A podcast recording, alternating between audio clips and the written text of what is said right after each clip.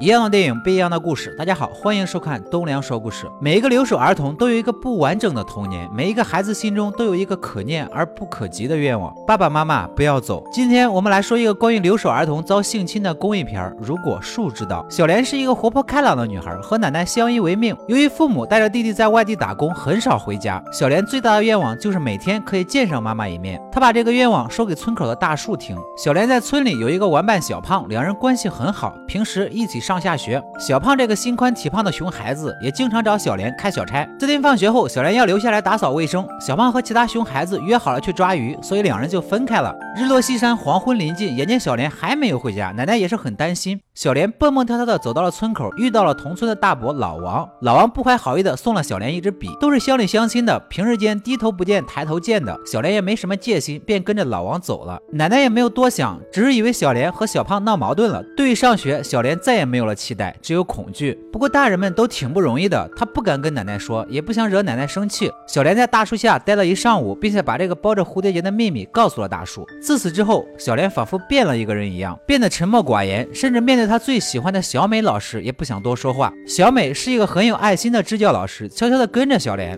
看着小莲跟大树诉说着她的心事。小莲憋了一肚子的委屈，想跟妈妈说，在外打工真的不容易。小莲很体谅父母的难处。奶奶猜出小莲有心事，可是小莲不跟她说，也只有一声叹息。出于对小莲的关心，小美终于了解了小莲的家庭信息。夜晚一阵火光惊醒了奶奶，是小莲在烧课本。奶奶是又气又担心，小莲终于忍不住把一切告诉了奶奶。奶奶抱着小莲哭了起来。朦胧的灯光外，这个世界是那样的黑暗。小美来做家访，刚说起小莲，奶奶慈祥的面孔就冷了起来。这天放学的时候，一向温和的小莲竟然打了小胖。小美悄悄地跟着小莲来到了大树前，带小莲走后，她终于忍不住拿出了那一沓子小纸条，这里隐藏着这个十二岁小姑娘全部的心事。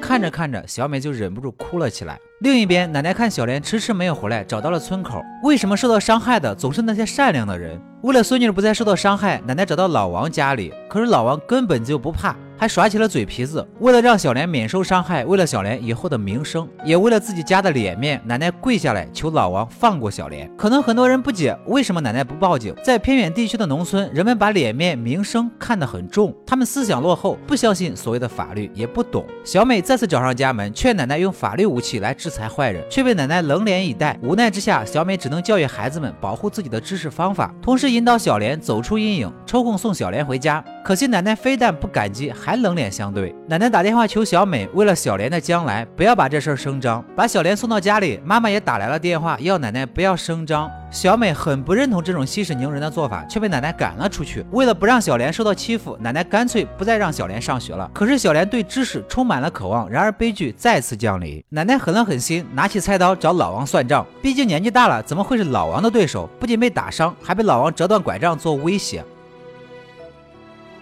在小美的劝说和帮助下，奶奶和小莲终于走进了派出所。最后，老王因多次侵犯未成年被判处死刑。希望所有父母都可以好好的保护自己的孩子免受伤害，希望有一天分担孩子痛苦和恐惧的不只有大树。好了，今天的故事就说到这里，喜欢我的朋友记得点赞、评论、关注一下，我们下期再见。